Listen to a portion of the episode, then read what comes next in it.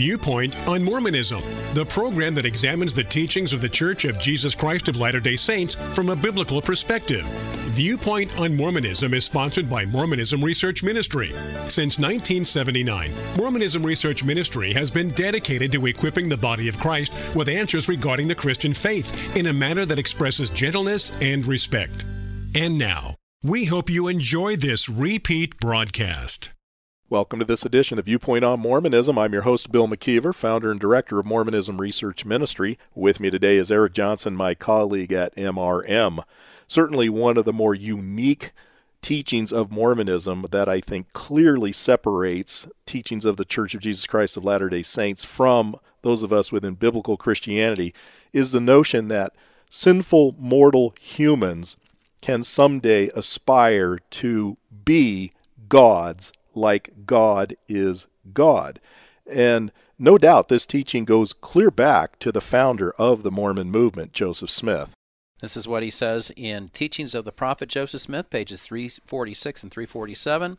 Here then is eternal life, to know the only wise and true God. And you have got to learn how to be gods yourselves, and to be kings and priests to God, the same as all gods have done before you. That idea was reiterated by Second President Brigham Young in Journal of Discourses, Volume 3, page 93, when he said, The Lord created you and me for the purpose of becoming gods like Himself.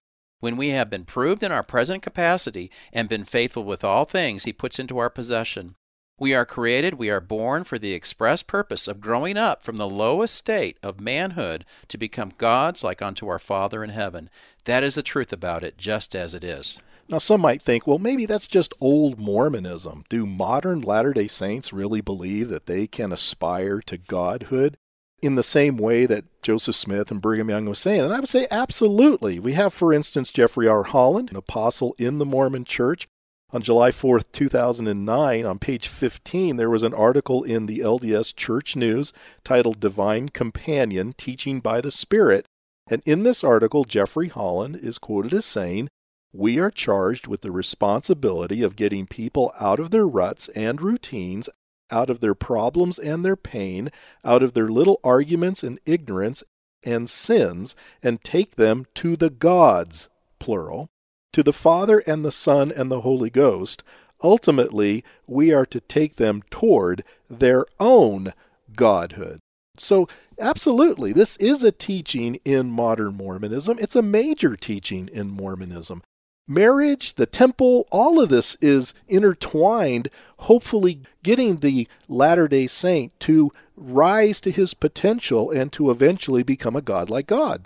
In your resource manual, in their own words, you have over eight pages on this topic. So I think that's something that uh, very clear from beginning to today that Mormonism has taught man can become God they have an essay in the gospel topics titled Becoming Like God. Now, the very fact that they have an article, an essay that deals with this issue, I think shows that the Mormon Church is not ready to abandon this teaching. This essay was posted on February 24th, 2014.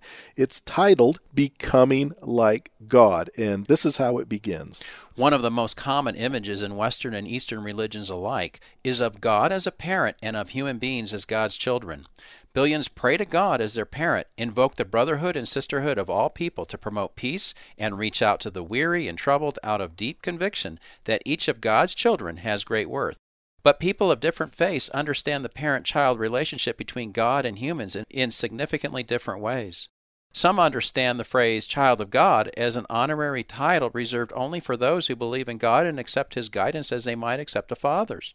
Many see parent child descriptions of God's relationship to humanity as metaphors to express his love for his creations and their dependence on his sustenance and protection. Latter day Saints see all people as children of God in a full and complete sense. They consider every person divine in origin, nature, and potential. Well, let me just say this. Just because I, as a Christian, do not view all humans as literal children of God does not mean that I have a lower sense of worth towards other human beings. I look at human beings as having a very high sense of worth. So even though I may not share with Mormons that we are all literal offspring of God, would not diminish my idea regarding humankind. But let me go back to the first paragraph. It says billions pray to God as their parent. And I would say, yes, that's true. And I would agree that I, as a Christian, am one of those. I refer to my God as Heavenly Father. A Mormon would also refer to God as Heavenly Father. Now, in those two terms, we have entirely different definitions. Mm-hmm. So even though we may use the same word, we're not really, in my opinion, praying to the same deity. I'm sorry, I just don't believe it's the same God, and Mormon leaders have made it pretty clear that they're not the same God. But let me point something out here. Just because billions pray to God as their parent doesn't necessarily mean it's true. Mm-hmm. Even though I do. I recognize that doesn't make it true. What makes it true is something else other than what I'm doing.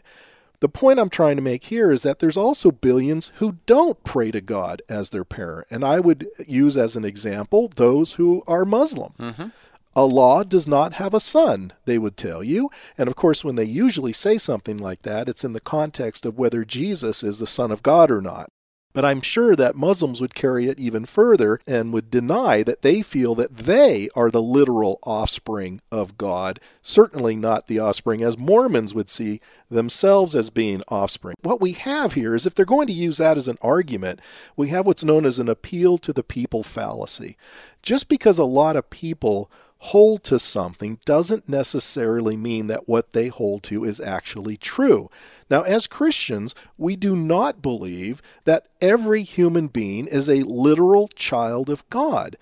As we've mentioned many times on this show and in our writings, becoming a child of God involves becoming a believer in Christ. We go back for instance to John 1:12. What does it say there? Yeah, 1:12 and 13 says to all who receive him who believed in his name, he gave the right to become children of God who were born not of blood nor of the will of the flesh nor of the will of man, but of God. Now that's a much different idea than what preexistence teaches that the offspring of heavenly Father and one of his heavenly wives produced all of the spirit children that allowed all of us to come and therefore to be rightly called children of God. But this is saying here you have to believe in his name and it becomes therefore a right of human beings, not something that you just get because you're born here. And the only human beings that have that right is very clearly spelled out. It's the ones who come to believe on Jesus' name. Now that's not the only verse that says that. We also have Romans 8:14. Romans 8:14 says for as many as are led by the spirit of God they are the sons of God. Now let's dissect that. For as many as are led by the spirit of God they are the sons of God. Are most people in the world led by the Spirit of God? No. I would say no, they're not. Most people don't even believe there is a God, wouldn't even care if they were a son of God or not. But what about Romans 9 8? Romans 9 8 says, That is, they which are the children of the flesh, these are not the children of God, but the children of the promise are counted for the seed. Now, that seed, talking about this promise that was given to Abraham, but let's go back where it says, the children of the flesh. It says, the children of the flesh, these are not the children of God. The children of the flesh, these are not the children of God. Now, wouldn't every single human being be categorized as a child of the flesh? Yeah. Of course they would. But they're not the children of God. In other words, something else takes place in their life when that becomes possible. So to assume that every human being is a child of God, I would say is not supported by the New Testament. What about Galatians 3 7? Galatians 3 7 says, Know ye therefore that they which are of faith, the same are the children of God. It goes on in verse 26 and says, For ye are all the children of God by faith in Christ Jesus. And that's the point we're trying to make here. There has to be some kind of spiritual transformation in the individual's life before we are considered to be a child of God. And so the Mormon concept is flawed from the very beginning. We also have Ephesians 1 5 having predestinated us into adoption of children by Jesus Christ to himself, according to the good pleasure of his will. In other words, here again, that faith in Christ is what is necessary for that distinction or that title to be given to an individual. Folks, I just want to make this point very clear. at the very beginning, the Mormon church makes a serious flaw in assuming that all human beings are the children of God. Certainly, all human beings have special worth. We're not taken away from that. All human beings have special worth. But to assume that we are all the literal offspring of God is certainly not justified when you look at the context of Scripture. And this paper starts off in making such a premise, but it's a faulty premise. It says, But people of different faiths in the second paragraph understand the parent child relationship between gods and humans in significantly different ways. Yes, they do. So, what we need to do is to take what Scripture tells us, what does the New Testament actually say, and use what it actually says to help us to draw a conclusion regarding mankind's status in regard to God. If we don't, we're going to be misled. And unfortunately, we feel that the Latter day Saints have certainly been misled in this notion. And so many different verses have been used by Mormons to support the idea of preexistence, such as Jeremiah 1 5 and others.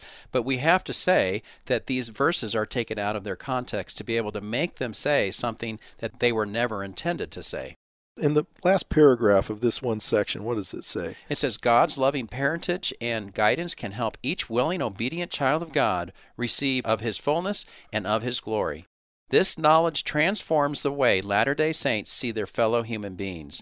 The teaching that men and women have the potential to be exalted to a state of godliness clearly expands beyond what is understood by most contemporary Christian churches and expresses for the Latter day Saints a yearning rooted in the Bible to live as God lives, to love as He loves, and to prepare for all that our loving Father in heaven wishes for His children. And there's some language in that paragraph that needs to be examined when it talks about exaltation men and women, according to Mormonism, have the potential to be exalted to a state of godliness. I think the word godliness might be a little misleading there whoever wrote this essay, probably should have used the word godhood. Yep. Godliness it sounds more like holiness. Right. And certainly we as Christians believe that we should have holiness in our life and actions.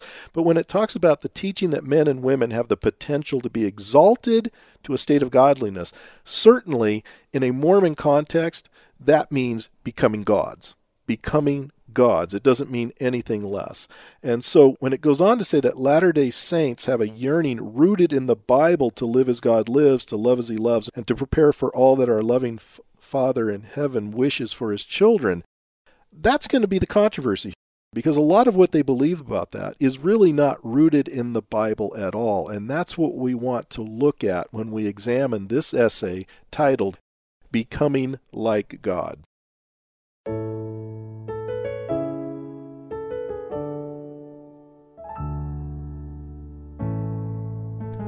Thank you for listening. If you would like more information regarding Mormonism Research Ministry, we encourage you to visit our website at www.mrm.org, where you can request our free newsletter, Mormonism Researched. We hope you will join us again as we look at another viewpoint on Mormonism.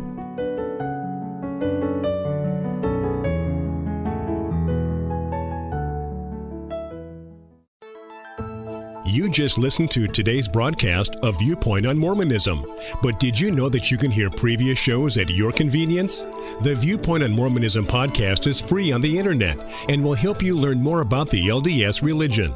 Feel free to listen on your computer or download to your favorite listening device. Just go to mrm.org and click on the right side where it says On Air. All of our shows are here, so visit mrm.org today.